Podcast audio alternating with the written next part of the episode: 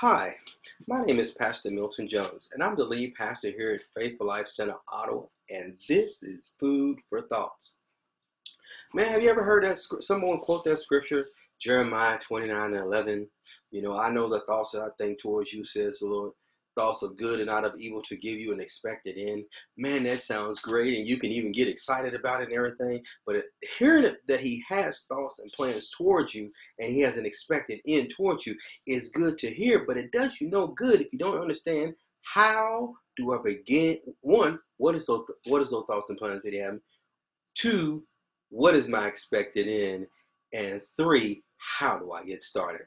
Well, you know what? Jeremiah 33:3 gives you this promise. He says this, he says, if you call upon me, I will answer you and I'll show you great and mighty things which you know is not.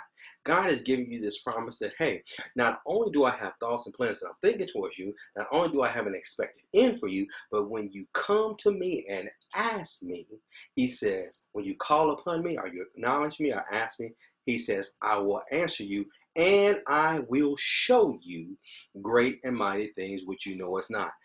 But guess what? He can't do that if you don't take out the time to ask. And when you ask, you have to have earnest expectation or hope that when you ask him, he's going to do exactly what it is he says. Guess what? God cannot lie.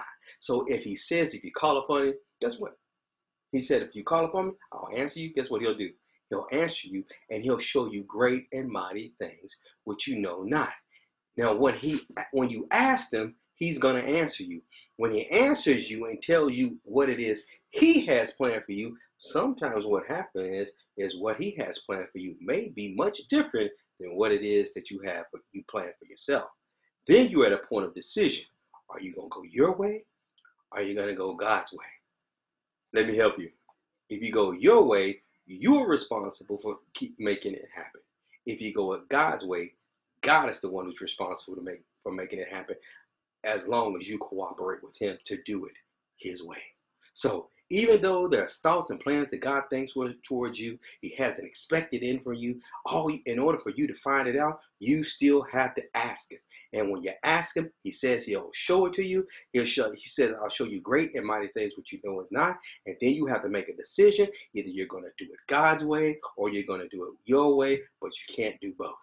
You can't give God your plan and say, God bless it, because God is not how it operates. God created you for a specific purpose and plan and that only you can fulfill, and he needs you to do your part so it can benefit everybody else.